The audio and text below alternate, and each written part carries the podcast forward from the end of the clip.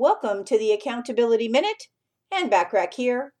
Being a successful business owner is not always easy, well, to say the least. There are no doubt days when you probably envy those working underneath you. They make good wages, they work for a great boss who has blazed the trail for them, they go home at a decent hour and don't take work with them, and they get to reap the benefits of your hard work without the risk that you take every single day.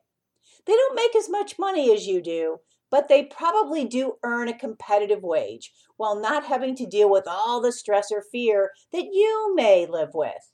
Being a business owner has so many great benefits, and those benefits are why you got into business for yourself. And you're probably enjoying your life a whole lot more because of all those great benefits. You want more from me, the Accountability Coach? Subscribe to more high value content by looking for the Accountability Coach podcast, which of course can be found at accountabilitycoach.com as well as on most podcast platforms and in most English speaking countries. Thanks for listening.